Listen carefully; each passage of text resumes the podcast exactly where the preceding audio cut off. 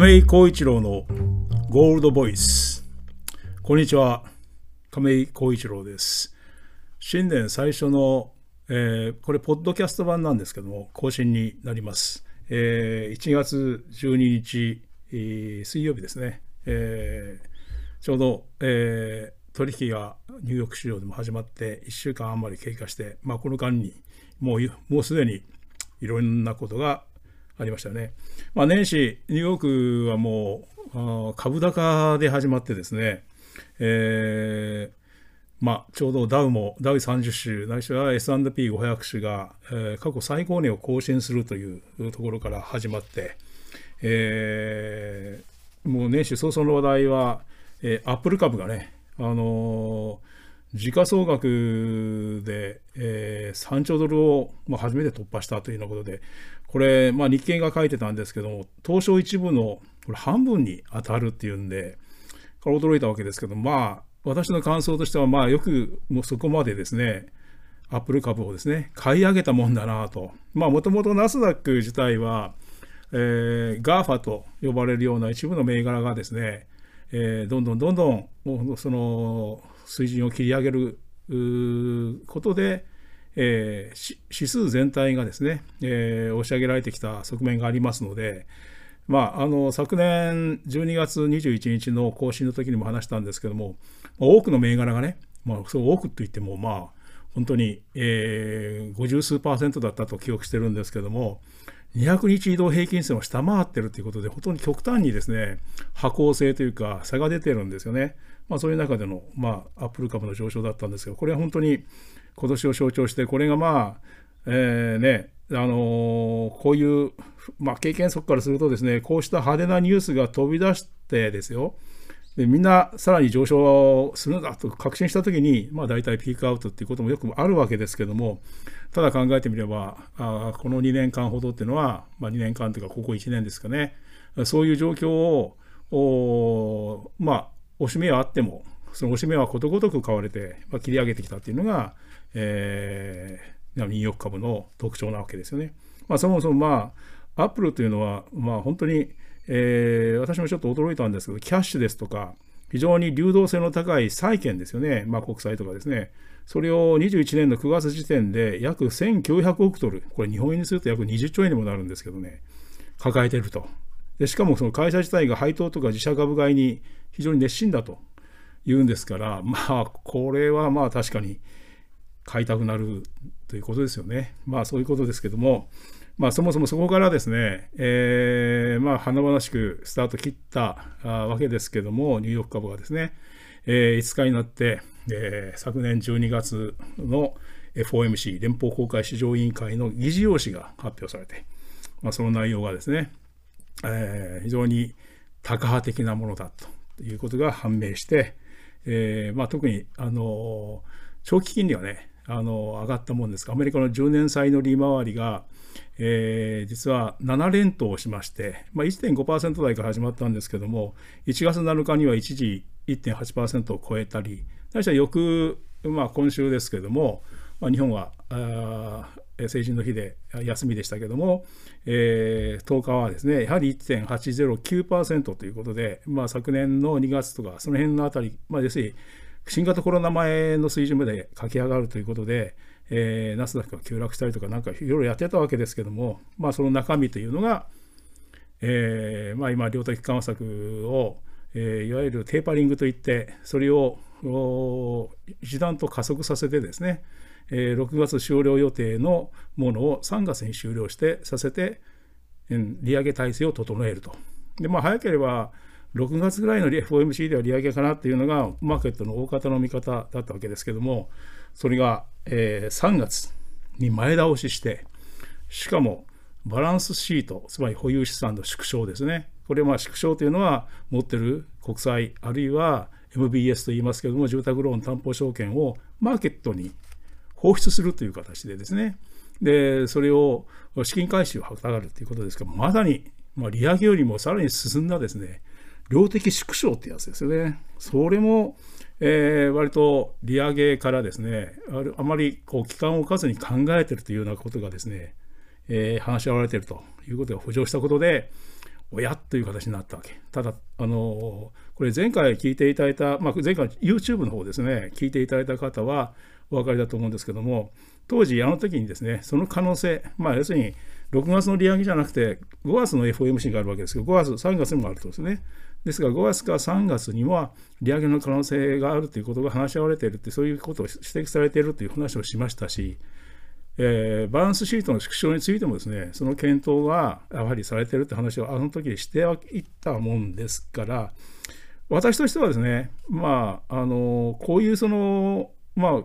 今回のようなですね、本当に、えー、はっきりとした形で浮上するとは、まあ、私自身もそんなに思ってはなかったんだけど、やはりこれ、話し合われてるということが浮上したということは、やはりねと。あ、の時にあの、えー、FRB 理事の中でウォラー、ウォラーさんっていうね、理事がいるいるわけですけども、これはまあトランプ大統領が指名して、えー、上院で承認されたわけですけども、ちょっとこう、なんとか、まあ、高派的な発言が目立ってたもんですからね、私としてはこう、ちょっと異質な、まあ、異端とは言いませんけどね、ちょっとの、まあ、あの、ハト派で固められた FRB 理事の中で、ややちょっとこう、傾向が異なる人だなと思って見てたんですけども、昨年の11月ぐらいから結構その高派的な発言をするようになってですね、ただ、そのウォラーさんの発言がですね、その後ですね、あの大筋の、まあ、FRB 執行部の、まあ、パウエル議長をはじめ、えー、ブレイナード理事とかですね、今度副議長になりますけども、が沿った、そのに沿ったですね、ウォラー発言がほぼそれに沿った内容がですね、打ち出されることになってきまして、あ、これはと。もしかしたらこれは FRB がですね、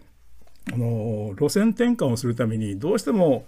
その FRB の執行部っていうのは、あ理事が今、欠員があって6名ですけども、ハト派として見られてますので、その流れの中で急転換すると、やっぱり、やっぱするとですね、やはりマーケットには影響が大きいですから、ウォラーさんが発言することによって、下地を作っておいて、それに沿ってっていう形になるのかなと。つまり、いわゆるそのマーケットのコミュニケーション、市場との対話というような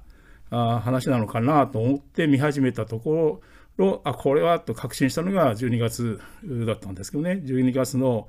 で、そこで、まあそういう、あの、前回の YouTube の収録的にそういう話をしたわけですよね。まあ今だとあってはもう、えー、ね、あの、今週に入ってからは JP モルガンが、年4回だというふうな利上げがですね、話をし始めたり、えー、ゴールマン・サックスももう年4回だとかですね。で、そうですね、あの